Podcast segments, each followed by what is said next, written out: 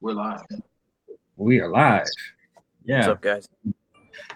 Yeah, I'm coming f- now. This time, I'm coming from the great state of Mississippi.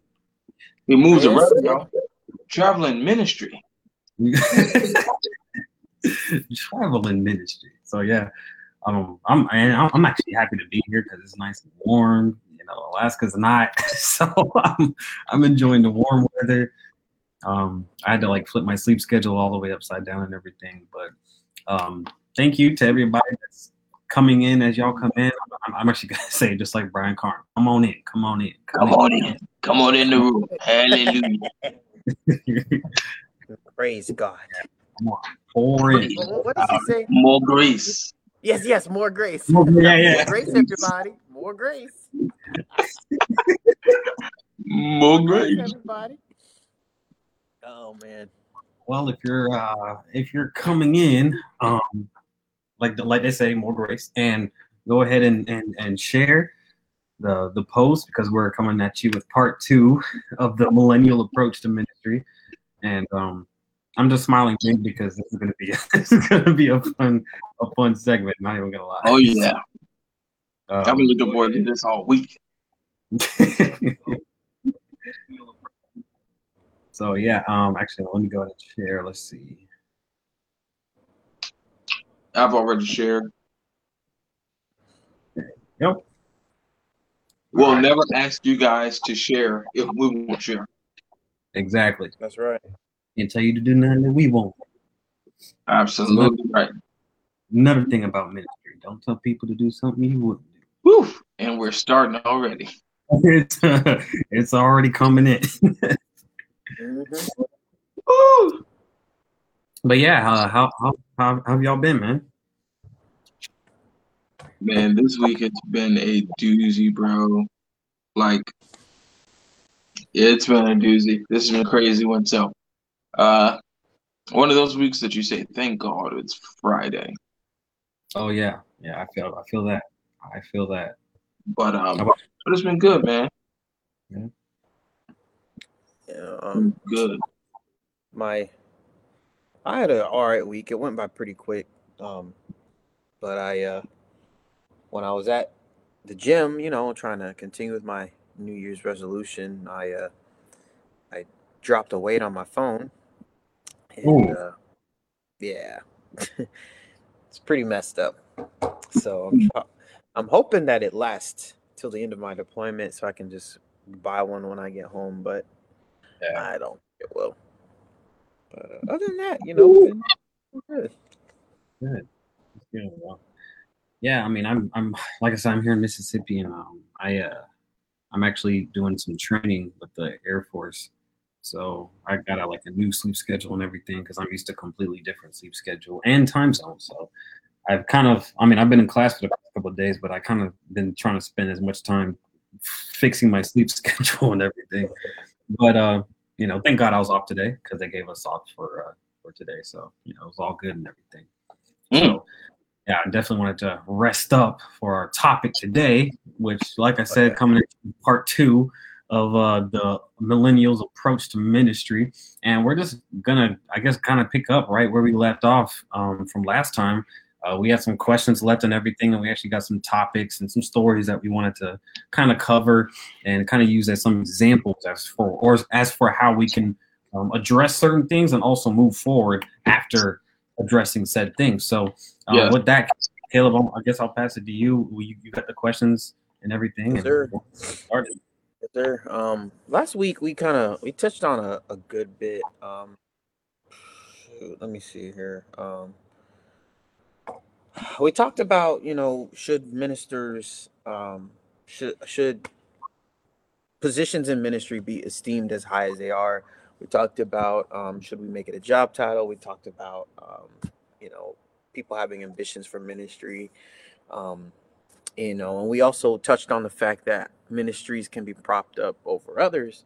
Um, but what we also uh, had was um, we had a second part to that, and um, wanted to highlight something that Philip said last week that's been weighing on my mind this entire week. Because he said that um, ministry is a lowly position, but a high calling. lowly position but a high calling. And um, I, I really think that it was so powerful. Like I've never heard it said like that.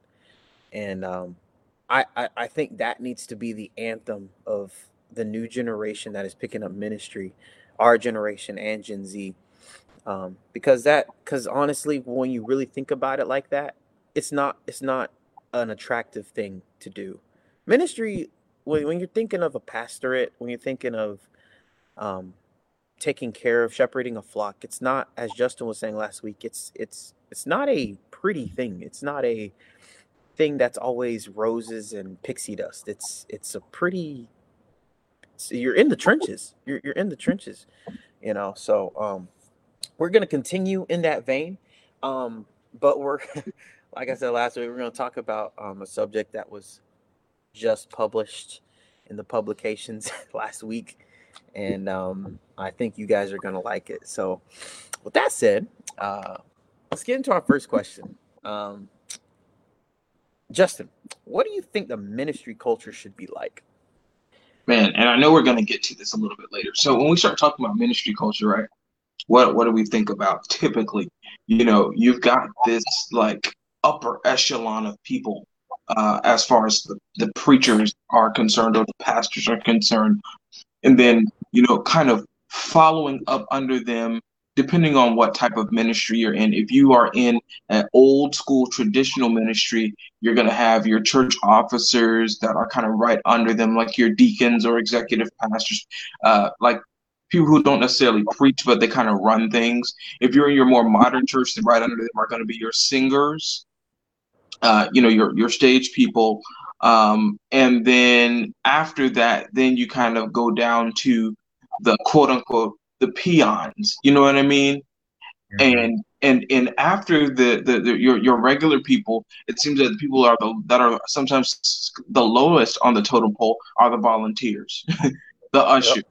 the greeters, the people that are uh, running sound, the people that are um, you know do uh, uh, maybe cleaning the restrooms and making sure the grounds are kept. Those people sometimes are, are, are passed over by people who don't do anything. Um, and and I don't know that we should have a culture where I think that different jobs have different honor. I'm I'm okay with that. But what I'm not okay with is when we start to almost look down on people as as an individual. Now, the other thing that when we start talking about ministry culture of one thing that it tends to look like is that depending on your level uh, of ministry or what you what your title is, you can get by with certain things. Mm. Um, you're allowed to treat people in certain ways. You're allowed to talk about people in certain ways. For example, certain things that you couldn't say as a normal person, if you get up there and preach it and call it the anointing, you're allowed to throw off on people. Yeah. So I'm sure we've seen this, you know, countless times of pastors or ministers who will step up in the pulpit and call people all types of names. Um, but because you're in in the pulpit, you you you you're calling that the anointing. Uh, then you can get by with throwing off on people and halfway cursing them out because you're in the pulpit. I don't believe yeah. that's right. I don't believe you get to treat people any kind of crazy way because you are a minister or because you are a, a you know a bishop or whatever. Um, we always talk about honoring the leadership, but I think it's very important to understand that the leadership must also honor the people.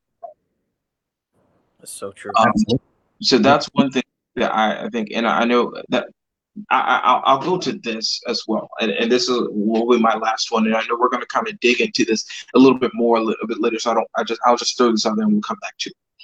I think that we also have to revisit what accountability for ministers looks like. Yeah. Oh, yeah. because we all, whenever we talk about accountability, it seems like it always has to be upwards accountability. And yeah. so it's like the pastor has to be accountable to his pastor, or he has to be accountable to a bishop or to an apostle. But we don't really think about their accountability to the people that they are to serve. And exactly. so uh, that this is a big reason why you have a lot of rogue pastors because it's like, well, if I'm not a part of anybody's thing, or if I start my own thing, I start my own fellowship, I start my own network, then I don't have to be accountable to anybody. I'm the head guy. You know what I mean? Yeah. So we have a lot of guys getting out here in ministry that have no accountability whatsoever. But I don't really care. I care about you being accountable upwards, right? But what I also have realized is sometimes when we're talking about preachers' accountability to preachers, right? That what ends up happening is preachers will give other preachers more grace mm-hmm. because they are preachers, right? Yeah, yeah, yeah. So, and, and while while I understand it, I, I comprehend it, it, it, It's kind of the birds of a feather flock together. If I if I see a black person doing one thing, I'm probably not going to give the same grace that I would give to the black person to someone who's not black because we're the same. We have that in common, and, and, and this it's not a racist thing. It's just a matter of this is what we have in common. Same thing with preachers, and I just use that as an example. Um, you know, we, we tend to understand each other's struggles when we're in the same position. So yeah. I, I I'm cool with that. But what I think has to happen for there to be proper balance is that we need more pulpit to pew accountability, not where you're holding them accountable. Because it's easy for you to see them in doing something that you might perceive as sin, or something that uh, sin, or something that maybe you don't perceive to be correct, uh, and you have a microphone to blast them, so you're holding them accountable, or you're pulling them into a meeting if your church is within that size range to where there's meetings and you're pulling people aside and that type of thing, or your discipleship uh, model in your church, it's always easy to come down on people for accountability. But you have to understand, as the shepherd or as uh, a one of the ministers, because we don't want to direct this strictly towards pastors, but towards anyone who proclaims themselves to be uh, in ministry. Uh, I think that we have got to start having a discussion about our accountability to God's people. So true. So true. Philip, what you got? Um, I was actually literally just thinking about something, and it, it it's, it's trying to it's trying to get away from me. But I mean, uh, going forward, um, I feel like how the ministry culture should be um, is humility. That's one of the biggest things. And actually, this was one thing that I was actually going to talk about was um, like last year we saw many churches get you know shut down a lot of churches had to go to online ministry and everything. And a lot of church people look at it as a bad thing. Mm. Like a lot of people look at, oh, the church got shut down. I can't wait, you know, till everything's about to come and everything. But I think God allowed all these churches to get shut down for a reason. Mm.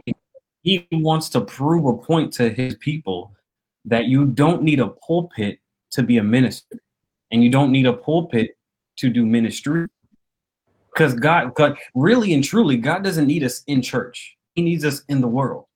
That's right. Right.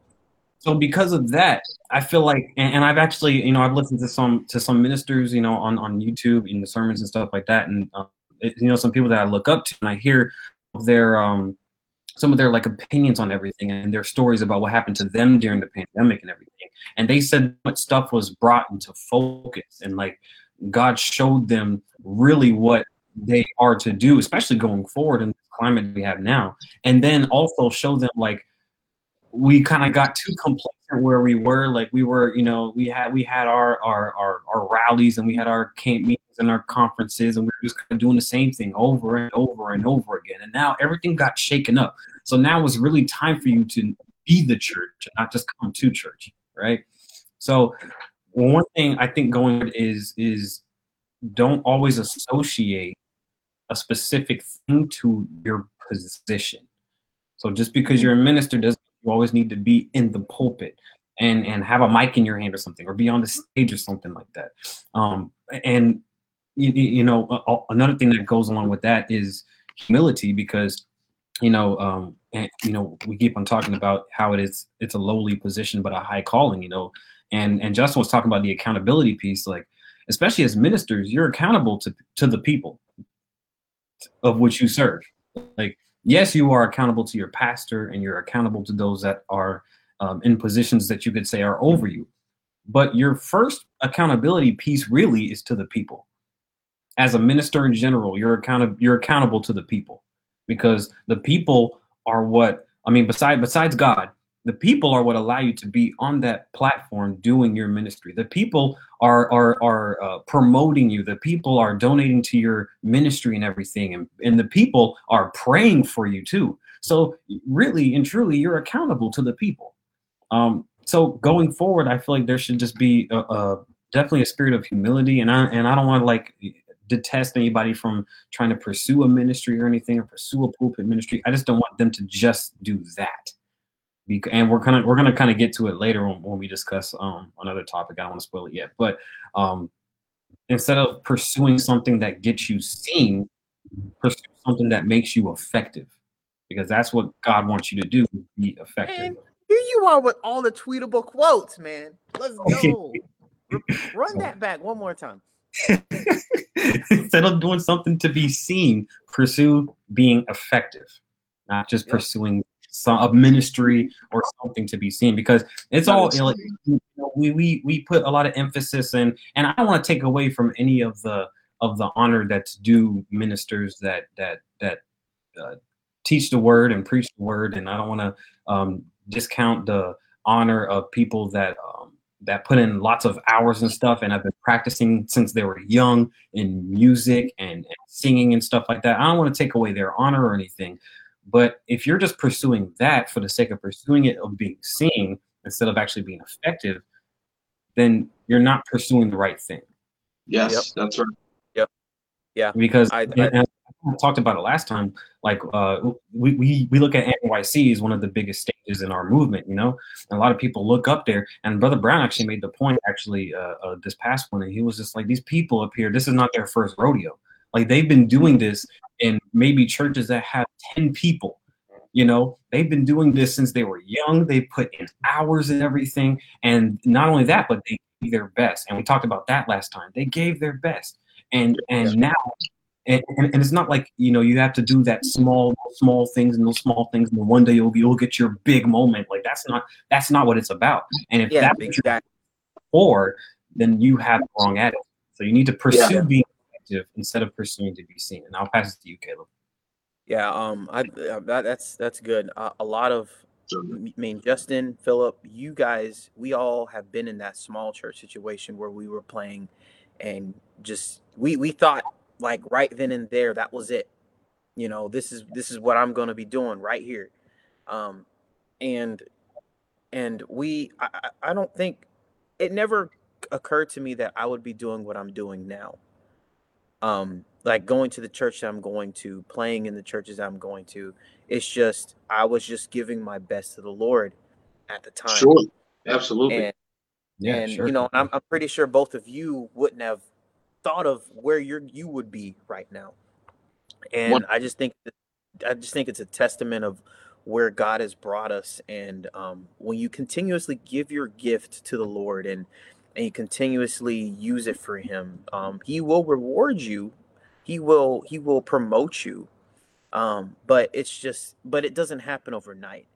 And the problem with our generation and Gen Z is that they they, they they think, well, if I get really good at the bass or I get really really good at the drums, then um, the music director NAYC is going to give me a call and I'm going to get on the stage. And it's just like, no, that's not how it's going to happen. That's not what you're Let doing. Let me tell you something. Let me tell you something. There are very, very, very, very more and more and more talented musicians in the movement that don't get the limelight that the musicians that play at the huge conferences get. So let's not you know, so let's not get it twisted. A lot of those really, really good musicians are at their local church playing and being faithful. You know, so um, but that was a really good point. I mean, for me, I I think when it comes to ministry, I think the culture should, like you guys said, it needs to be humble and accountable to the people. Because let's just take this example for a second. I'm accountable to my boss. Why? Because he writes my check. That's the only reason I'm accountable to my boss. That's the only reason I go to work on time, is because he writes my check. And in in a sense, the church writes the pastor's check. In a sense, and, and I, I, know, I, and, yeah. it, it literally the church writes the pastor's check, and like um, one of you brought up, people are donating to your ministry. People are uh, serving you. People are making sure that you and your family are good. People are making sure that you have everything, every resource, every resource you possibly can have to succeed so that you can effectively minister to the people. Sure. So how are you not accountable to your congregation? Because I mm-hmm. remember I was listening to Brian Carn preach one time and he was just like he was talking about accountability and you know, I've listened to him preach about it and I didn't really agree a lot with him when it came to that because he was more of upwards mobility. He's like, you know, I have a pastor so I'm good. You know, he has a you know, bishop that he's accountable to so he's he's automatically fine. And um I just I just don't think that's the the the route it should go. Um, because like politicians, politicians kind of do the same thing that a pastor's does. Pa- politicians go to bat on our behalf when we vote them in. They go to bat on our behalf, and if we don't like what they're doing, then we vote them out. You know what I'm saying? Yeah. So and there we go. exactly. And I, I remember uh, the days when we used to vote pastors in, but nowadays what I've seen is pastors, well, in our movement, pastors will get, will kind of get, uh, good old boy clubbed in, and then make you know make sure that the majority of the congregation like likes them and all that kind of stuff, and then they'll say, all right, let's put it up for a vote, and it's just like that's not a vote. or in, in, in some situations, um, they will put people in positions who with, with no one to oppose them. Exactly. Exactly. Absolutely nobody to to oppose them. What Sorry. They are they are the only option. And I, I really think that the ministry culture needs to change in that aspect. You shouldn't get a position just because your best friend is a district superintendent. You shouldn't get a position just because your best friend is the the music director at a huge conference. It you should get a position because somebody laid before the Lord and got spiritual direction on what they're doing.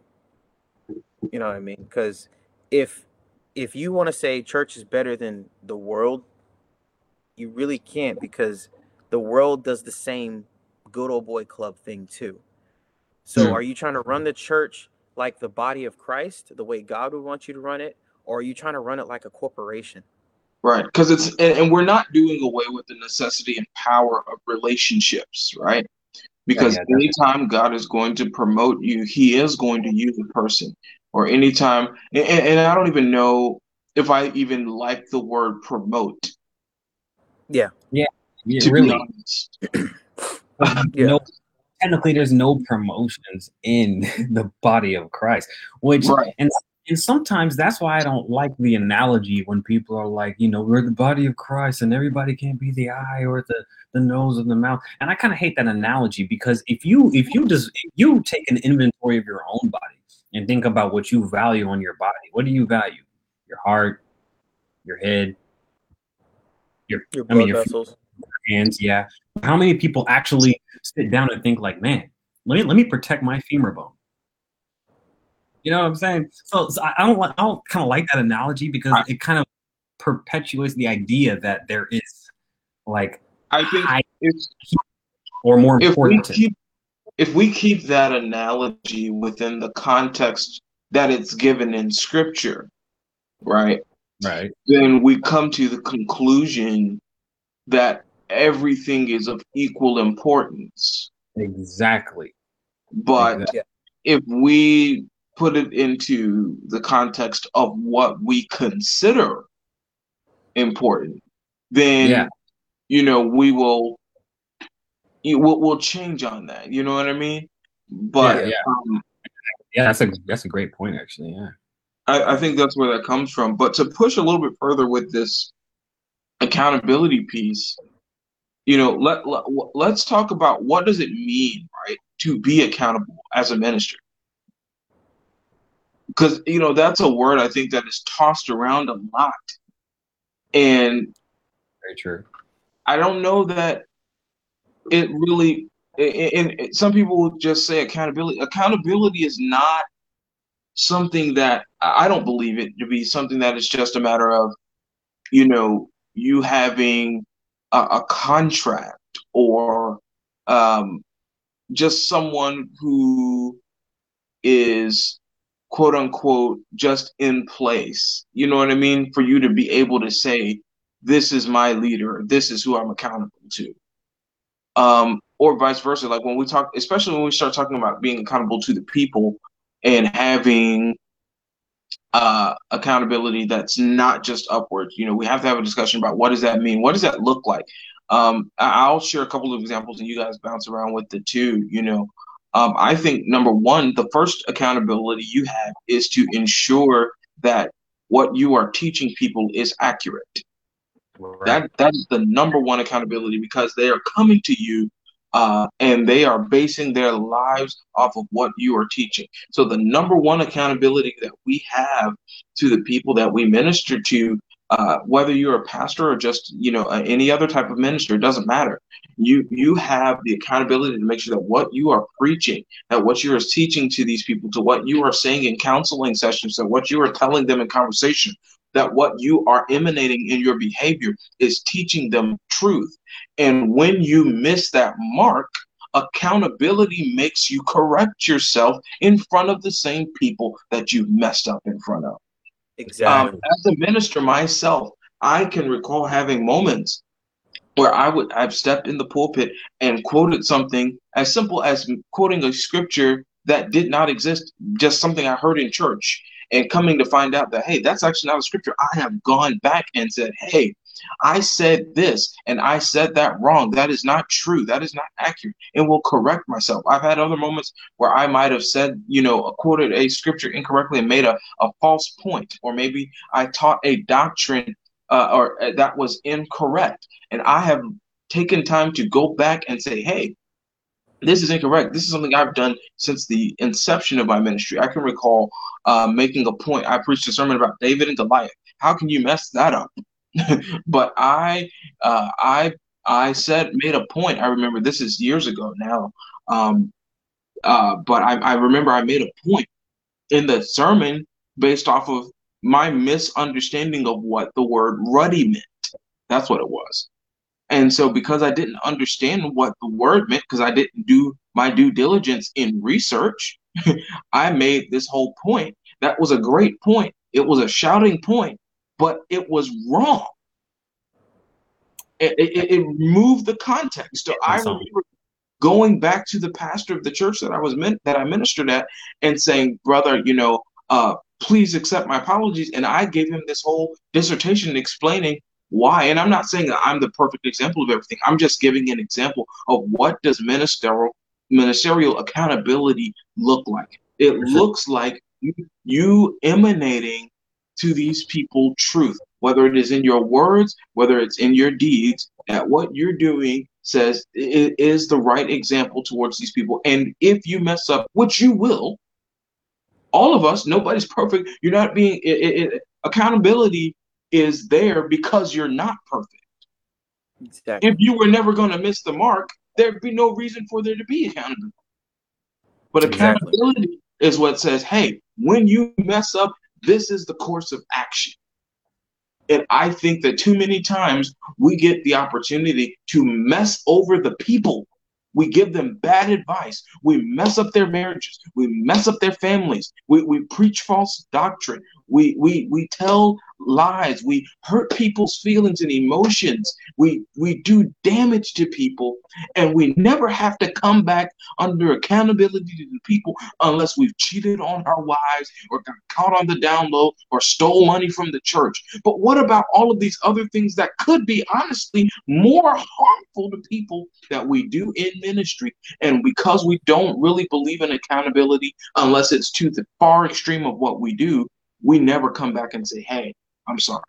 Exactly. Yeah. And and and that and that doesn't keep you humble either. No. Because that what that does is it's basically saying like you're prideful, and that's and that's one of the things that I don't like is is like yes, ministers should be above reproach. You, you should be an example, and and yes, people. I feel like should probably look at you as somebody that doesn't make a lot of mistakes. But the problem is, ministers do, but they act like they don't. Right. And it's, prideful because you make mistakes every day, just like me, and no mistake is worse Yeah. than the other. And it's that, and and that's where the that's where pride comes into play whenever you're talking about ministries because it's like it's almost like is you know if you don't cheat on your wife if you don't you know get someone else pregnant if you if you don't do what people deem as horrible things like you know if you're not out smoking or drinking and stuff like that then they think okay you're good perfect sweet. You you you still have your mistakes too and i'm not and i'm not trying to say that that uh you know we, should have less regard for ministers just because they make mistakes just as we do. I just want ministers to be more transparent you know? Sure. to be more humble with the fact that and, and and some will say this but they really don't mean it. They'll be like well you know i'm not perfect. But do you really mean that though? Like you want you want to you want you want I, I- I require elaboration, as Vision would say. You know, Exactly. Hey. Exactly. That's what I was gonna say. Hey, pause, pause. Let's just say that last episode was fire. yeah, it was pretty. It was pretty fun. Not gonna lie, it was pretty fun. But anyway, anyway, But- back to what you And yeah, I mean, I mean, I, I was just like, you know, uh, most of the time, I and I'm not saying like, you know, we got to sit up here and talk about our sins all day or whatever. I mean, certain, I mean, some stuff should be talked about at church, and we talked about that a couple episodes back. But we, we gotta we gotta have a, a humility about us to where we don't walk around like we're perfect, but we should at least walk around like I'm perfect, but I know a God who is, and because He's perfect, He helps me walk in a holy light, and that's Right. kind of the point. You know, we, we, we don't want to look around and be like, man, that minister is so perfect, man. Like I never see them doing anything wrong. And honestly, that it's not a bad thing for, pe- for people to say that about you. I mean, if, if you're if you're living in such a way that people honestly genuinely think that you can't do no wrong, then that says a lot about who you are. But I, I hope that's like actually who you are and not who you pretend to be, you know, in front of Yeah. people. Because you know, a lot and so many ministries have been taken down because um, uh, because of, of of how you know ministers act in front of people and then versus what they do when you know the camera's on and the lights aren't on and everybody is is at home and stuff like that so with that i, I guess we'll move on to the second question caleb unless you have anything else to to share Um, I mean, I was just, uh, you know, I totally agree. You guys had pretty much nailed it. Um, I just think just a simplistic way to define accountability when it comes to the church is just being coachable. Mm, that's a big one Doesn't matter who says it. If an elder comes up to you in your church, one of your, you know, one of the saints that have been there for years, and they just come up and politely say, "Hey, pastor," or "Hey, youth pastor," um, and they, si- you know, they politely, mm, you know, rebuke you about something, and it's true. Then take it in stride and say, "I appreciate you bringing that to my attention." sure. thank you for thank you thank you for for for holding me accountable yeah because what i've seen is that preachers who get held accountable by the congregation get really defensive when the congregation does it it's like this ideology that the congregation can't do that. Hmm only my pastor only my bishop only the district board can hold me accountable. Yeah. And that's where and that's where you see a lot of these these, these pastors and preachers like that have bad intentions they just go buck wild. Because it's just like the only time they're ever held accountable is if the person on above them is like all right hey hey hey you you, might not want to might want to not want to do that you might not want to say that so i just think it's just being accountable hmm and, and just being being coachable just being coachable by people Yeah. now i understand I, I get it there are people in your congregation that are just always complaining they're always like there, there's people placed in your congregation they're just out yeah they're always looking for something they're out to get you like anytime your wife wears an outfit they pick her apart you wear an outfit they pick you apart yep I'm not talking about those people. I'm talking about the people who actually mean well. People who mean well, and if there wasn't anything wrong, then they wouldn't have said anything. You know. Right. And now let now let's let's let's deal with this really quick. Really quick. I know we got we got we got more to to, to, to touch. But let's talk to the minister who who says, um, you know what, like people they they can't come to me, right? They you know, I don't I don't trust them because, you know, or you know, maybe they, they don't they don't know enough to to come to uh to, to me. You know what I mean? Oh, Because yeah, yeah. I I hear from the Lord. Um, you know, I am the minister, right? Well, you know, there there are various things that can come up as a, a point for you not to accept any form uh, uh, of accountability from anybody who's not over you because you don't respect the idea that these people could hear from God or have knowledge. Here's the thing: when Jesus is this uh, established the church, he estab- he established it on a discipleship model, not a membership model. Yeah. Mhm. He established it on a discipleship model, and I want to say to that person, and you guys can chime in if you desire. Uh, it, it- to the person who feels like the people can't come to me because they don't hear from God enough, they can't, you know, they don't have enough knowledge or understanding. If people don't have enough understanding to know when you're off, you're failing in ministry. Yeah, Yes, sir. actually, Yes, very sir. true. It is Very our assignment, according to the scripture, the fivefold ministry, Ephesians chapter 4. It says that the ministry was given to equip the saints for the work of ministry and for the perfection of the saints. Now, the more perfected I am, the less I need you. And that that should be the goal. Absolutely. goal is not- We- The goal is not to need ministry. The goal is for us all to be To- ministry. to be ministers. So, so if I am not, I am preaching myself out of a job. That's my that is my goal. Goal. So if if I if if if you cannot recognize when I am out of line and when I am out of assignment, uh, when I am out, out of alignment rather, uh, then I am failing in ministry because especially if you're in the pastorate, you should have taught the people enough about your position to where they can evaluate whether you're doing your job properly or not. Exactly. I think Yeah, one of the biggest issues we have in the church is the people don't know what the ministers are supposed to be doing. Not Yeah. according to scripture. Yeah, yeah. We we have our traditions, we, we have our, our programs, we have our denominations, we have everything that we're accustomed to. But Yep. people don't really know according to scripture what is my bishop supposed to do? What is my pastor supposed to do? What is an apostle supposed to do? What what, what is a teacher supposed to do? What what is an evangelist supposed to do? Because you're not an evangelist just because you go traveling around from church to church. But that's a whole nother conversation. Um, um, you know, and so I, I just think we we this is a part of our accountability to the people is we have got to begin to teach them how do you assess whether I'm doing well or not Yeah, yeah. Yeah. Because you work for the people. hmm Yep. You're a man of the people. You know, um, the that man, you you touched on something there, Justin. Uh, there's a the conspiracy theorists like to say that big pharma is a problem because and the doctors are in on it because the Mm, doctors heal the people, then the doctors have no job. And I liken that to Oh. pastors. The reason why you have so many pastors that get people to have such a codependency.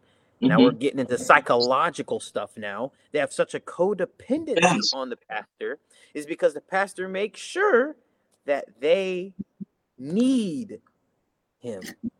And think about this. I mean, I, honestly, like we have got to start talking about like how do you how do we qualify whether people are growing spiritually or not? Mm, that's a good question. That's a really good question. I, I I want mean, you to think about. Go ahead. Question is how much how much how much they read their Bible. For me, and that's that, but that's that's a thing though, is because a lot of people need ministers because they don't study the word for themselves. and that's where a lot of this misconception about you know justin i remember you said uh, you know you you you said something uh maybe about uh, uh like like while you were preaching you said something that you heard previously maybe from another minister you know or or or, or maybe you didn't or but you know, people do that people do yeah. that all the time ministers do that all the time they half the time they don't even research what that person said it just sounded good and they were like well let me put it let me put it in my sermon yeah. and the people don't really know better because they didn't study. And, and, and it's not all the people because I know I know very great people in church that they study their word and they can out, they can out preach every preacher that does preach in the church. But I'm just saying there is a lot of people that they just don't study their word and they they just need to mm-hmm. have ministry there. That's the only word that they get in their life in in a week's time frame, you know. Mm-hmm. So they're Catholic, they're they're Catholics in a sense. Pretty yes. Yes. or, or, or, Jews. Or Jews. Like, uh, hey, Philip, they're Pentecostal Catholics. we're actually at 41 minutes, so I know we got some hot topics. we're gonna have to. we're gonna have to oh, we got to get off of this. Man, this has been good. But I just have to say this one thing, and we're going to that question. Sure. I, I want you to consider this because you know you just talked about the churches being shut down, and this last thing on accountability to people. What what you're teaching we've got to make sure that we're actually hearing from the Lord and not on sermoncentral.com taking sermons that have already been preached. We've already heard cancel the funeral. I decided to live. Too many of you have preached that. We, have heard, mm-hmm. you know, we've heard a lot of these same sermons. I want you that are watching, I, I want you to consider throughout this pandemic all of the extra time that your man of God has had, is he still preaching the same thing? And that that's it. I'm gonna leave it right there. Yeah, we we've heard the impossible friendship between David and Doeg too many times. you know what I'm talking about. all right, let's move on. All right, all right. So, oh, next man. question. Next question: Should we restructure how Bible college is viewed? Absolutely. Go ahead Absolutely. and uh, tackle that one. That one, that's your little soapbox there. yeah. Um. So many people uh, may know this, many people may not know this, but Caleb and I actually went to Bible college. Um, so it's really rough because, like, my opinion on Bible colleges isn't as high as others. I'll put it that way. Be- and it's because, like, so we went to Bible college way back when. We went to a Bible college called Atlanta Bible College. You probably never heard of it, and I'm cool with that. like you probably never heard of it. It's a small Bible college in the corner of mm. uh, between uh, what Jonesboro and McDonough, Georgia. I don't, I don't even know if they're still open. I don't know if the same professors are still there, but uh, that's a Bible college. Ain't no pedigree. Yeah, the no pedigree. You know, it's it's it's just a little small Bible college, and our our intention for going there was around the time that we were receiving the call to be ministers, and so and, and we were young. I think you were maybe 16, I was 15, or maybe we yeah, were yeah, around that time, that that age. And our our uh, our intentions of going to Bible college was just to expound our knowledge on the Bible, get different perspectives, and it actually was not an apostolic Bible college which a lot yeah. of you apostolics may not agree with because y'all like, I want to go to apostolic Bible college. But the Bible college we went to was it wasn't actually tied to one denomination, but majority of the people there were Baptist. It allowed us to be exposed to other denominations to see what they yep. believe, why they believe it. And we also got into very, very educational debates with our professor because mm-hmm. at the time, and knowledge of the Bible was actually a lot farther than we thought. Mm-hmm. Um, we went there to study more and to get more knowledge and everything, and then we realized halfway through the semester, like it's not it's not the fact that we know everything, like that wasn't our attitude, but it's just like, wow, we actually know more than we thought that we knew, and we were, you know, because my thing is I've never been good at debates, so the fact that I was debating with my professor on theological topics was was impressive to me because I'm not a good debater. So, yeah. Um. Anyways, uh, the point.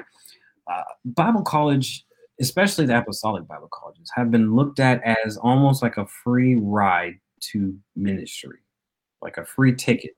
Like it's it's like it's kind of like the Air Force Academy versus ROTC officers. You know, in, in the Air Force, you have the Air Force Academy, and then you have the uh, the ROTC way where you can just get a bachelor's degree and become an officer. Well, the Air Force Academy, you start from day one, and for four years, you're in uh, a military academy environment just to get your bachelor's degree and become an officer. Well, the people that come out of the academy, they're all. I went to the yep. academy. Like I'm, those I'm, are, I'm, I'm second lieutenant than you because I went to the academy. Yeah. Yep. Those are the guys and, that get the uh, fighter fighter pilot slots. So the regular yeah. ROTC guys, they get the cargo pilot, the cargo plane uh, slots. The Air Force Academy guys, they get the fighter pilot slots because that's the most sought after positions. They got their they got their pedigree and everything. Mm-hmm. Yep. And I, I would liken that also to the outcome of students and graduates from apostolic Bible colleges is when they get out, they feel like they're better than anybody that mm. didn't. And they feel like they're more knowledgeable than somebody that didn't go to Bible college. And um, that's not the case. but I, one thing that I want for people to do is not to view Bible college students as just these perfect little angels that are just they, they went to a Bible college, so they know everything about the Bible. They're going to be just wonderful ministers. And I'm not, I don't want to speak against people that go to Bible college. Like if God called you to go to Bible college to expound your knowledge of the Bible or get training in a specific ministry, please do it by all means. Um, but if God didn't call you to go to Bible college, don't go. Exactly. Because a lot of people go just to go. They go. They go for a couple reasons. They go because they just want a, a year-long youth camp environment, you know, surrounded by their friends. Some go just to go to college. Some go because they have nothing else to do, so they just go to Bible college. um, some go for the for the sake of just networking and and getting the pedigree of having a big name Bible college behind them, so that when they get out, they can say, "I, I went to this Bible college," and they can get opportunities, I guess, that way. Um, mm-hmm. and, and, you know, and, and, there's different, and there's other different reasons. Some go just because their parents or grandparents or pastor just told them to. So every, everybody's intentions is different. Um, but I wanted to kind of touch on stuff because these Bible college students, they're not always perfect little angels that you that you know, you know. They'd be because wilding at that place. I have seen, and, and, here's the point: like I have seen people that have went to Bible college for two years, three years, four years, come out of Bible college and try to mm-hmm. pursue ministry and everything. And here's another thing: a lot of the, a lot of the people that graduate from Bible college think that they can come back to like their church or go to a church very easily and get put in a high position just because they went to Bible college. And I don't like that because that's not what qualifies you for ministry. What qualifies exactly. is your anointing and God's favor and the people. But just because you went to Bible college is not is not a free ticket to validate you into a ministry. But enough about that. Let me move on. Um, a lot of people, a lot of them, I, have seen people that that went to Bible college for years, got got a degree or something like that, and I've seen the way they minister versus somebody that didn't go to Bible college, and the one that didn't is 10 times more effective. Hmm. And I say that because I'm very close. Um, and I'll actually give her a shout out, Jordan Kinga. She's like my little sister. And um, that girl is such um, she's such a good a good young lady. She's uh I think she's 20, 19 or 20, maybe 21. Um, it, it's sad that she's like my little sister. I don't know her age, but she is. Um, she's she's so devoted. Not just she's she's devoted to serving people not ministry positions, but she's devoted to serving people. And I love that about her and her intentions and her heart and everything. And I ha- and she at one point wanted to go to Bible college. She wanted to go to CLC, and it's a great Bible college. I know people at CLC. I know some of the alumni there at, at CLC. Great Bible college and everything. But she wanted to go to Bible college because she thought it would be fun and everything. She went to their uh, experience weekend where people can come and like see the Bible college and get to kind of experience what Bible college life is about. And she really wanted to go. And then I asked her, "Why do you want to go?" Because I I looked I looked at it and I I thought that if she went to Bible college, it really wouldn't benefit her because I knew I knew her knowledge on the Bible was something that she I, I feel like some like she it's hard to believe that she didn't already go to Bible college and graduate because that that's how knowledgeable she is on the Bible and the history and the context of things, and and and and it's just great. And she even talked to our pastor, and he was like, and he was the same thing. He was like, I don't think Bible college would really be beneficial to you. Would it be fun? Yeah, but beneficial? No. Um, and that's and that's one of the things that another, another thing that people got to look for when going to something like a Bible college is and really doing anything in life is like, is this really going to help me be effective? Like, is this going to be beneficial or anything? So that, and that's why I say, like, I've seen people that come out of Bible college and graduate and everything, and I see how they minister and it's not, and it's not every Bible college student. I don't want to, I don't want to put that out there, but I have seen those people not be effective, and I've seen people that haven't went to Bible college be effective. But the Bible college students were always hyped up by everybody. They were always promoted. They were always talked about. They were always given opportunities versus the person that didn't was just simply doing their best to serve. And they were effective because that was their genuine passion and their pursuit. So that's the point that I'm trying to make is we should change how we view Bible college. It is not an instant validation for somebody to be in the pulpit or be on the stage or be in a position at your church. It should it should be something that yes, you could look at and be like, oh, yeah, wow, that's good that you went to Bible college. But really, are they effective? That's the point. Because really, the point of Bible college is for people to go there, get knowledge, get training, get experience, and then get out and then be effective. But it's like the opposite happens when a lot of the Bible college students these days get out of college.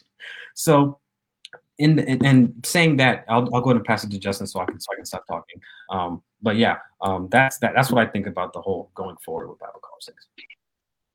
All right. So um, I'll try to be uh, rather succinct in my comments on this because I know we got to get get off pretty soon. But so first of all, you know, there's Bible college, there's seminary, um, there, and um, I'll say this: I think that there's two different schools on this typically, um, or maybe two and a half. And this is what I mean by that. Typically, your more conservative Christian churches tend to be more on the side of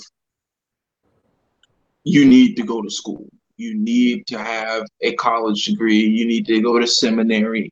Um, we want to know what your certifications are because we don't want just anyone preaching to us. We want to know that you qualify in some way to handle uh, the scriptures. So yeah. we know that this is best. The best way for us to know this is you have paperwork, and, and that's the reason for it. It's a lot of you know on the other end of the spectrum. You have typically it is your uh, enthusiast. It is your charismatics. That's what I was looking for. It's your charismatic Christians, your Pentecostal Christians that typically have the attitude of, oh, you don't need to go to cemetery. You know, they just dead up in there. You know, um, uh, they just all you know they they tend to be very much so on the side of just Holy Ghost, Holy Ghost, and nobody needs any knowledge because they're very emotive in their style. So because of that, you're going to have one style of preaching that leans a lot more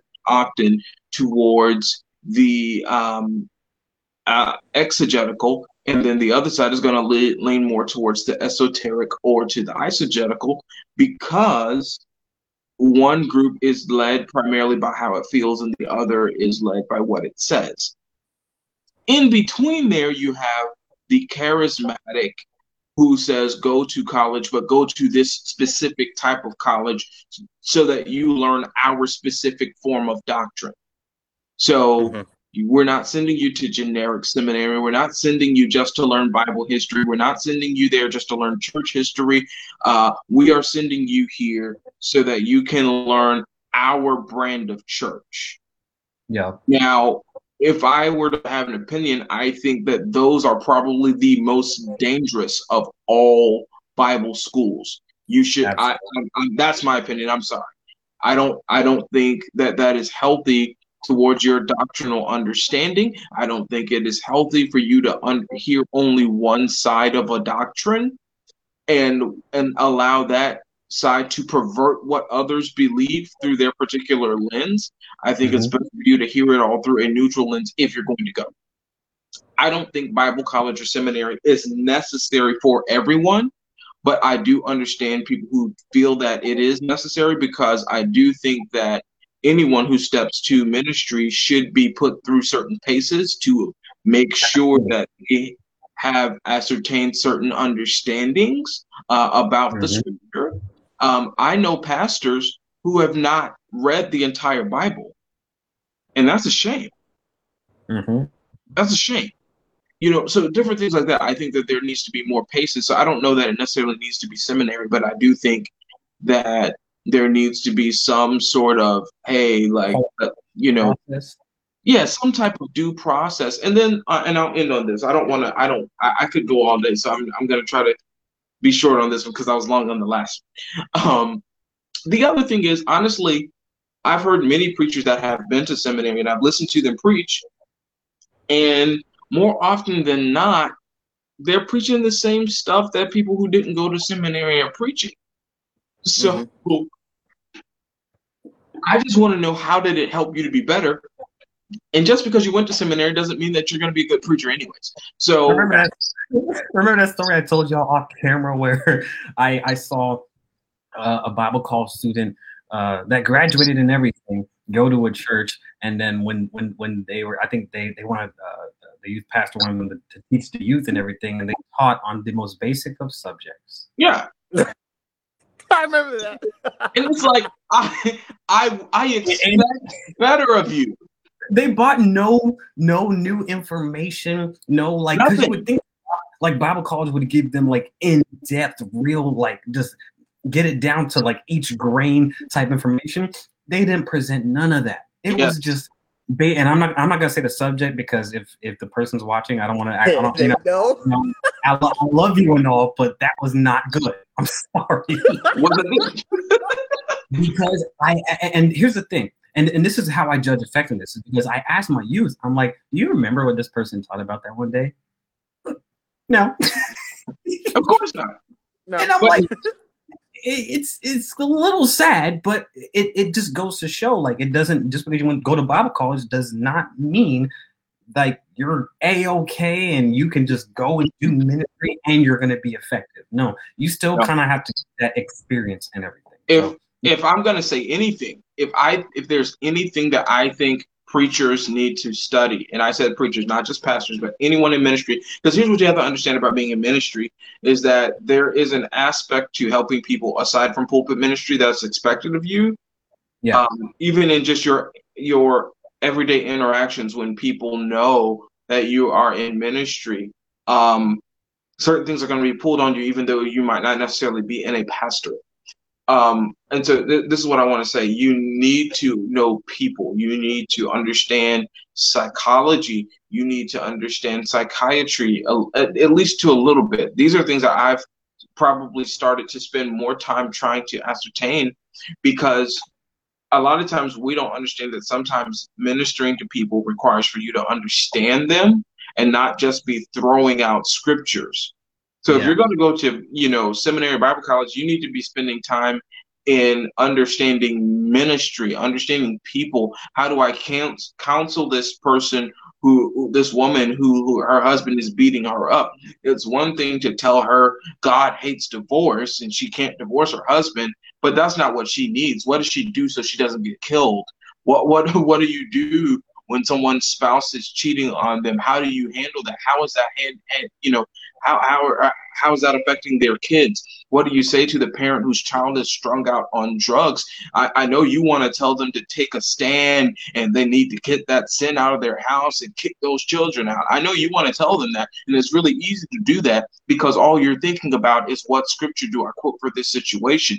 But ministry involves people, and and I, I've seen many people pastors, you know, or, or, I won't say many, but I've seen pastors who may have a dogmatic approach until they get up on the situation and realize, man, this is a people thing. And so I, that would be my encouragement to us is honestly sometimes and I know this is going to sound sacrilegious, but sometimes we have to take our head out of the Bible and put it into a textbook so that we can better understand the people that we're trying to preach the Bible to. And I'll leave it sure. at that. Yeah, very true, very true. Um, for me personally, um, like Philip said, me and Philip went to Bible college at a very early age, and it really opened our mind up.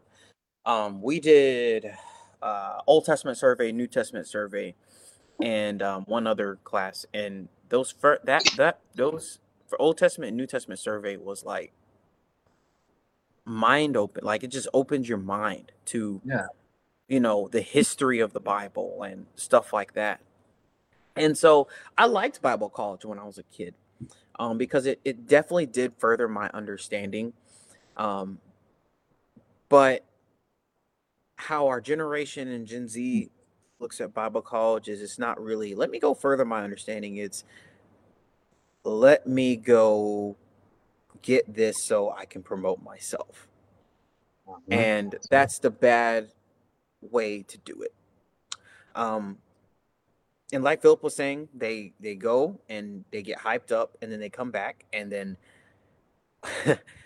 ain't nothing there for them. And it's just like, okay, well, I guess I have to now go get a job because I thought I was going to come to the church and get a high paying position just because I went to Bible college. And that's not how it works. And then they find out that the the, the bachelor's they, that the bachelor's degree that they had because I don't know if any of you know this, but um, I mean Philip knows this. Uh, most of the apostolic Bible colleges are not accredited. Nope. So when they decide to take their Christian counseling degree that they got from, I'm not going to call any names because that would be rude, but from certain apostolic Bible college, when they take their Christian counseling degree from them, and they're like, well, I don't got a high position. I'm not a youth pastor, a paid youth pastor, or a paid music director. So I guess I have to go get a job. And the job's like, okay, you want to be a counselor. Where's your certificate? Where did you get your degree from? Oh, I went to insert name Bible college. That's an apostolic. And they're like, mm, this this is not accredited. And it's just like, sorry, but you're not qualified for the job.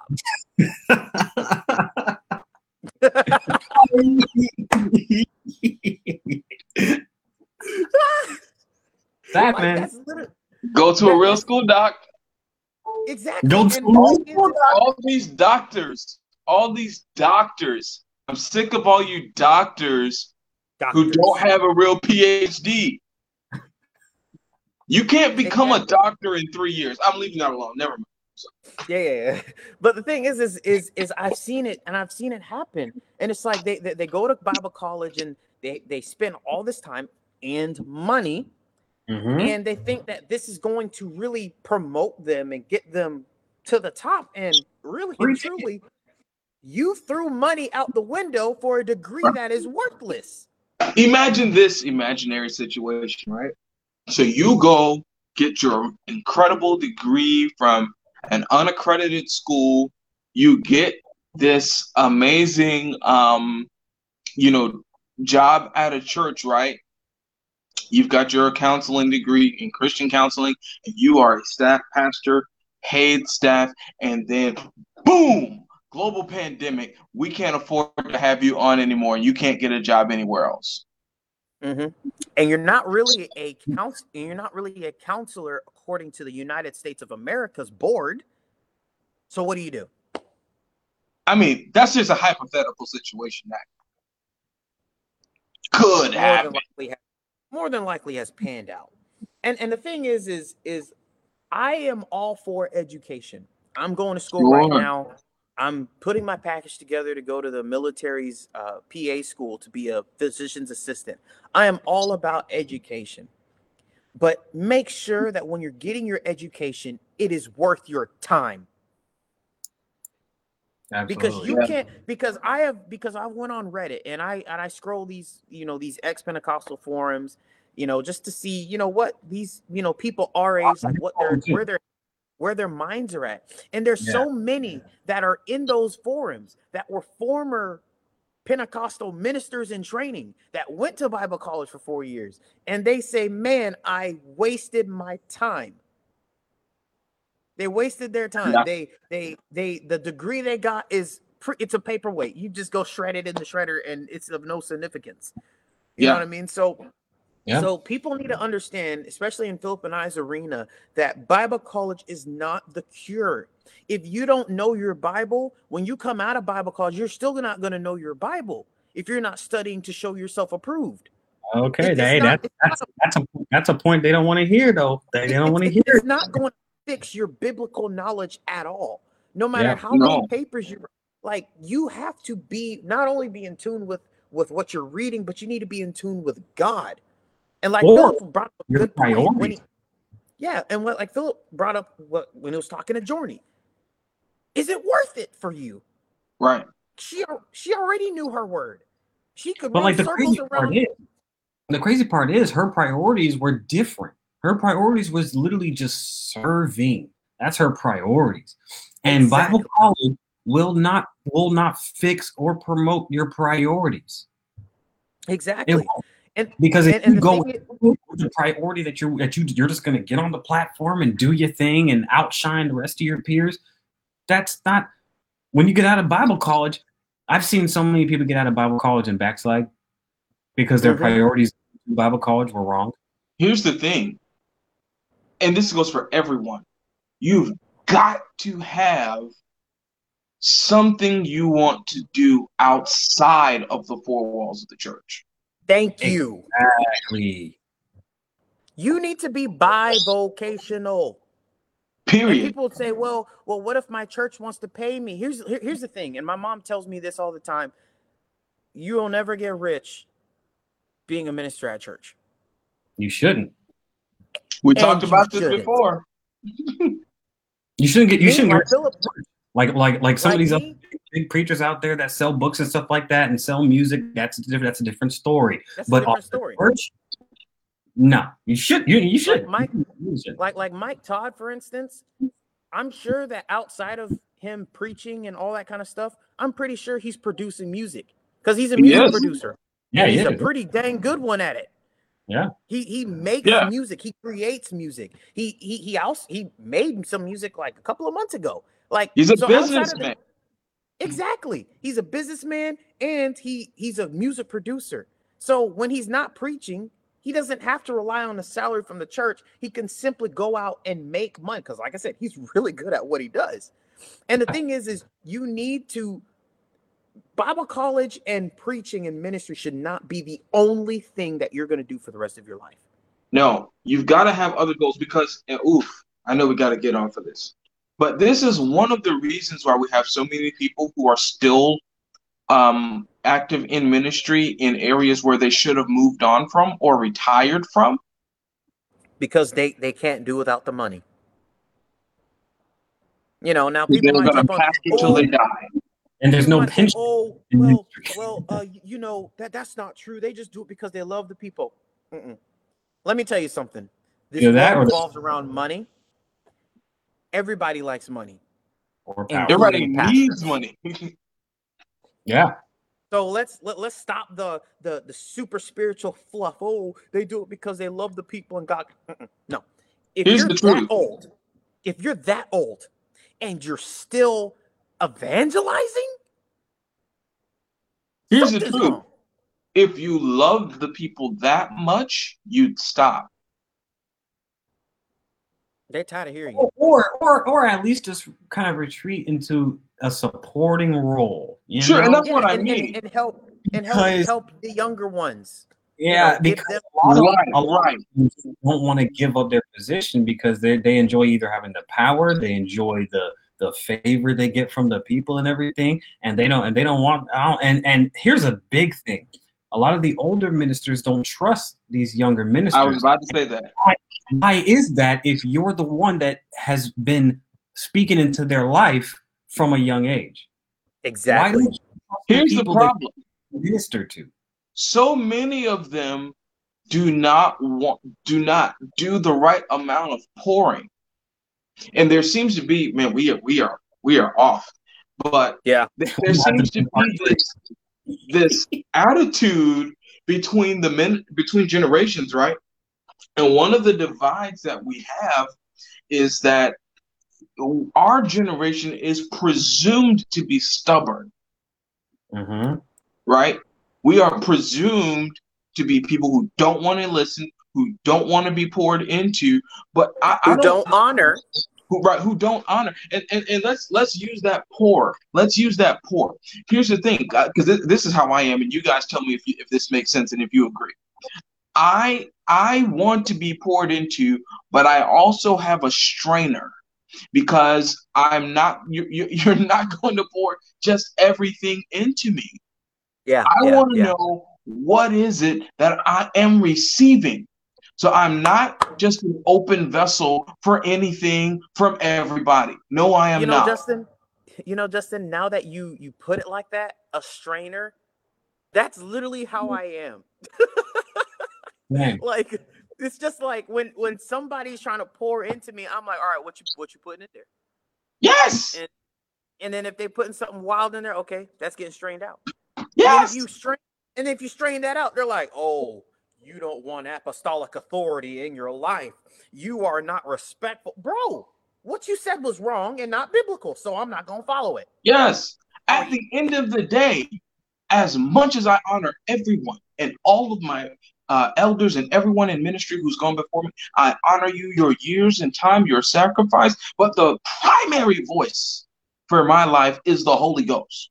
And if Facts. I can't get peace in my spirit and in my time with God, if I can't get peace about what I'm hearing, then I have to leave that out.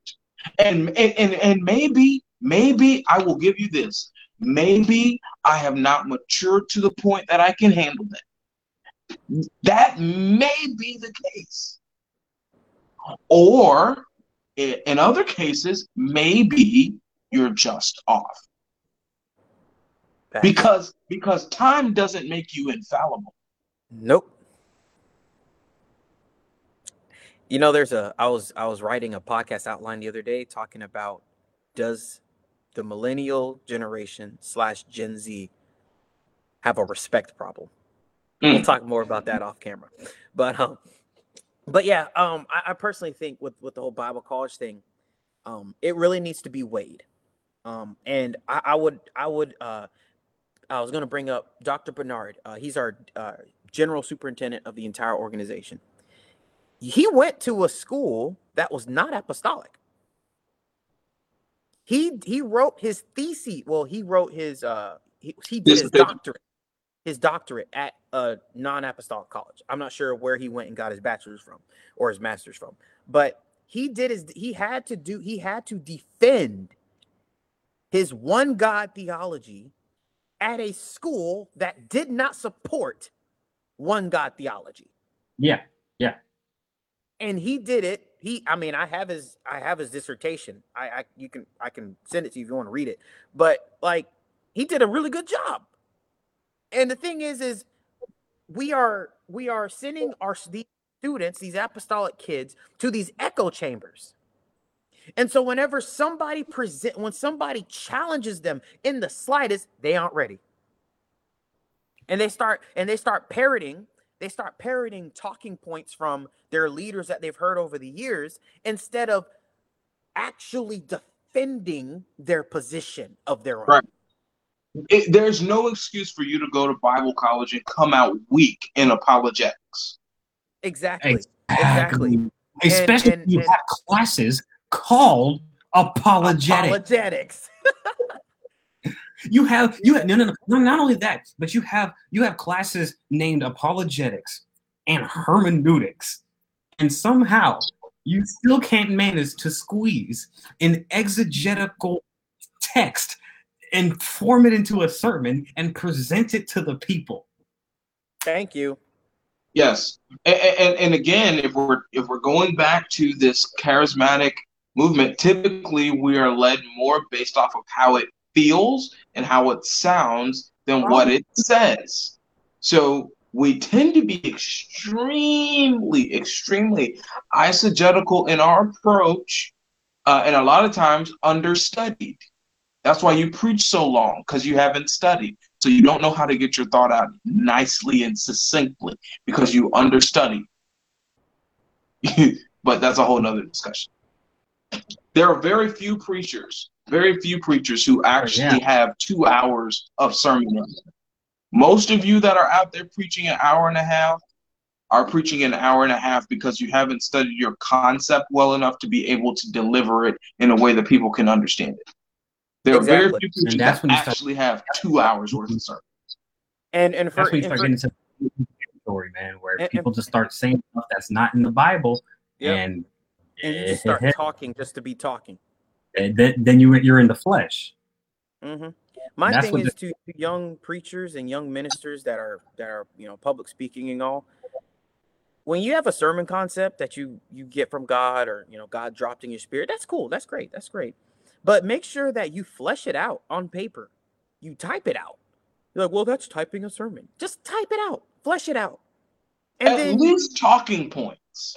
yeah, and then and then and then like talk it out loud, like speak out loud to see if it makes sense. Right. So Right. you're not up there. So you're not up there like a babbling baboon.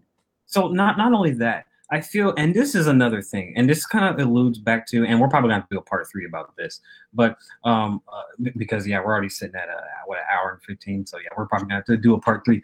But it kind of alludes back to uh, my point where ministers have to try their best when it Mhm. comes when it comes to preaching, because we just think preaching is just like, oh, grab the mic and let the anointing take over but you haven't done no preparation. You don't you don't even know how you're going to speak to the people, like how you, you're you're going to talk, how you're going to formulate your your talking points. You haven't taken any public speaking classes, which um is not a bad thing to do.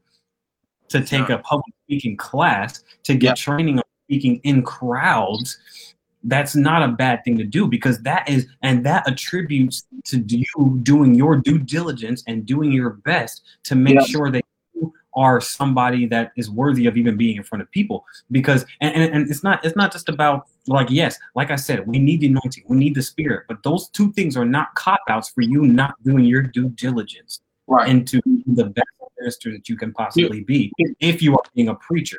Now, same thing with musicians. If you haven't put in the hours and you and you have to transpose every single key you play in, you can't just sit down on a piano and play the piano. You need to go back and practice some more. Don't just say we're gonna, we're gonna sit here and we're gonna allow the anointing to take over, and then whenever Mhm. you know, and, and whenever, and whenever the pastor gets up there and starts singing and he wants to raise it up a key, you gotta stop and transpose, and then you know, and Mhm. okay, I don't have any. I don't really have that much against transpose. It's just, a, it's just, you know, I'm a piano player, so I like to tease piano players about that. Um, Hey, but- I've been there. If you but- but- haven't, but- if you if you have to transpose, download the Scale Junkie app. You'll thank me later. They yeah, yeah, but, but like you haven't, like you know, it's like you haven't done your due diligence. You have to put in that time. You just gotta, you gotta do your thing, okay, and you gotta do your best. Yes. And let, let, let's let me let me just throw two things in here. The first is scripture. The Bible talks about Paul. Can you imagine? I believe Paul was a very boring preacher. That's what I think. Paul- I think Paul Paul was very anointed, but Paul was very boring and long-winded. Why do I think so? Because the Bible talks about it, somebody called Eutychus, and Eutychus was sitting up there on the third story, right? And, and when I say boring, I mean not dynamic. I think he was he was good enough that people would come to a three-story building and listen to him, but he also was uh he was a teacher. He was someone who spent time. He was a, a brainiac. He was someone who would spend time breaking things down. And he preached so long the scripture says until eutychus fell down out of the third story and died. Can you imagine how long a sermon is for somebody to fall asleep on your sermon? You literally preached him to death. Like you you have got to be a boring preacher. But here's the thing he was so anointed that the scripture says he could walk out there and raise him up and go back to preaching.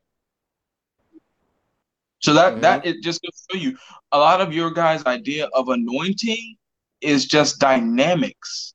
It, it mm-hmm. it is things that excite people. It is about you don't you know the anointing does not necessarily mean that people are screaming and hollering and shouting all over the church Yeah, you know um because if that's We the case to- with all of our churches that are shut down and we're doing these live videos and we're having church on zoom and we're having youtube there's nobody to run around so are you uh, is there no longer an anointing for you to preach because if, if that's the case then your anointing is the emotions of the crowd exactly. and my second And I thing think that i want to go ahead. I think we need to redefine what an, what the anointing Yes. is. Absolutely, yes absolutely. Yes. And then my second tip, and this might be a little shady, but I'm going to say it. Come here, come here, right, right, right up, right up close. Yeah, Listen to me. right here, You right right here. Listen, listen to me. you wouldn't have to beg for a man's as much if you made more sense.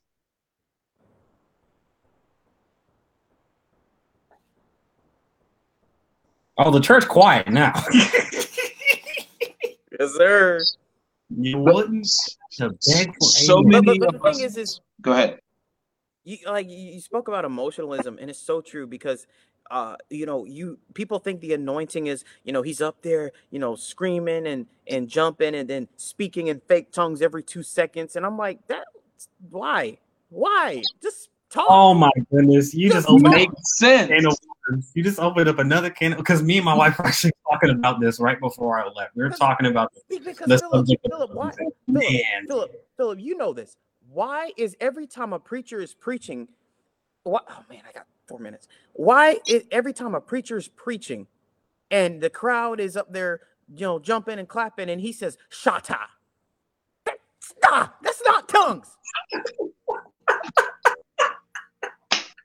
Ooh. Well, I mean, But, but but but but real quick though, my wife and I were talking about that same thing, and we were talking about you know how everybody's talking about Acts two thirty eight, and yes, you gotta you know we, we do this, and you know the evidence of having the Holy Ghost is speaking in tongues, and I was like, stop real quick, stop. Stop. The evidence of the Holy Ghost is speaking in tongues, which means because even apostolics refer to tongues as a heavenly language, which means that tongues is a product of the Holy Spirit, Come on. not not your flesh. So that's why I hate sometimes whenever I see people work in the altar and they're literally speaking in tongues to somebody, trying to get them to imitate what they're doing, just to Mhm. say, "Oh, hey, this person got the Holy Ghost. Hey, I prayed this person through the Holy Ghost." Oh, let, us pause right there. Let's pause right there. I really hate the moniker of I prayed somebody through. Just. It makes me cringe. So we're we're off. It makes me cringe so much, so so much. I hate it whenever I hear, "Oh, I prayed them through the Holy." You can't do nothing. You should just say that person received the Holy Ghost and walk away. Not Yeah, no, I prayed I them don't. I don't, I, now I don't want to take away from the fact that there's people that they that they that they genuinely try and they try to guide people in the right direction. But like I said, when, when it becomes a fleshly thing where you're speaking in tongues because you're just making your mouth do that instead of it being a product of the spirit coming on you, speaking through you, that's a different I'm, story. I'm going to throw a little wrench in there. you say what? I said I'm going to throw a little wrench in there. Um, Uh oh. and, and, and I, I- know some of you guys are going to get mad at me, but I want you to understand. I, I believe that tongues is a fruit, or not a fruit rather, but is is an evidence of the Holy Ghost, right? But I need you to understand that also Satan can imitate. Thank you. you, Thank you. I need you to understand that witches speak in tongues. That's exactly why I was too. going to talk about this in another episode because Yeah. I, I said that with my wife too. I was like, why? Why do you think that people can sit in churches and cast hexes and stuff on the po- on the pastor and the person preaching, and they can speak in tongues, and they can run around the church, and nobody has the discernment to know that it's a witch in the church? Hey, hey, Philip, here's the reason why they don't have the discernment to know. Here's the reason why they don't have to the, the discernment to know if somebody's speaking in demonic tongues and if they don't have the discernment to know if somebody's speaking in fake tongues. Because when you don't emphasize the the, the process of tongues and interpretation, that's what you do. That's another thing. Not only that, but eh, we are supposed to emphasize fruit over gifts. I know y'all don't like to hear that, but that's don't. Bible. Fruit is always more, and you will not know them by their gifts. The Bible Facts. says By their if fruits you ye shall know them. And Yes, we sir. keep taking people by their gift and not examining the fruit of the person and seeing what is being produced in their life. And so that's Yep. why people can operate in witchcraft. In fact, a lot of I ain't gonna touch that. It's a, it's a whole lot of witchcraft that goes on in, in a lot of our settings because we're not Absolutely. checking fruit. Facts. 'Cause the exactly difference between That's I we gotta, we, we gotta, we gotta, we gotta tackle, we, we gotta tackle that topic one day. Yeah. That's yeah, the we, we, we do. But the point, so we're, we're going to go ahead and wind down because I mean this has been an hour, what an hour and twenty minutes. So we're going to go ahead and wind down. But um, thank you everybody for joining. Um, we we may do a part three. We're going to deliberate about this after we get off camera. But um, the point that we wanted to make is that we want there to be a shift in the perception and of, of ministry, especially when it comes to millennials. And that's why we that's why we titled this the millennials approach to ministry because going forward, I would like our peers and the people that we grew up with and the people that are are, are trying to strive as well to have a different mindset than maybe the generation before. Not saying that the previous generation was a bad generation of ministry. No, I honor our previous generation and I thank all of our previous generations for building the foundations. Uh, and you know, we stand on the shoulders of spiritual giants. You know, I, I thoroughly believe that. But there are, there are reasons why a lot of our peers are leaving church. Um, and leaving faith altogether. And it's because sometimes of the misrepresentation of ministry, misrepresentation of, of, of God, the church, the Bible, and, and, and there's a plethora of issues. But one common issue is the ministry. And we just want there to be a shift and going forward and how ministry does things. So, and that's the reason why we're having this conversation, which can obviously branch out to so many different things, as you've seen with this episode. Um, it could branch out to so many different things, but uh, that's all we're looking for. Is we're just looking for a shift, and we're looking for things to just get better because we can constantly improve as people. And we can constantly improve the way that we witness and the way that we uh, affect people by being the church and being ministers. So, um, Caleb, do you have any closing comments? Um, I just say um, stay tuned, like and share, um, get the word out. Um, but we, please, please, please understand, we are not whining and complaining and bashing the church. Um, we are just simply pointing out inconsistencies that people that are not Christian or people who have left church point out. And the thing is, you know, we people Christians love to hate on atheists and hate on agnostics whenever they question Christianity. But the thing is, a lot of their questions are fair. Fair so, questions. So we are here to simply, as apostolics, as Christians, as as as believers in God, we are here to hold the church accountable and point out inconsistencies and provide solutions, or at least Absolutely. brainstorm solutions. But other mm-hmm. than that, please like and share. Um, stay tuned for next week, and uh, we we love you guys. And Justin, I'll pass it to you. Yeah, I mean, I mean, I go with the guy said we are we are not just complaining about the church. We are trying to offer solutions, or at least ideas. We want to get conversations going, um, and, and we want the regular people to know it's okay for you to have these conversations and talk about it. It's Absolutely. not above your pay grade.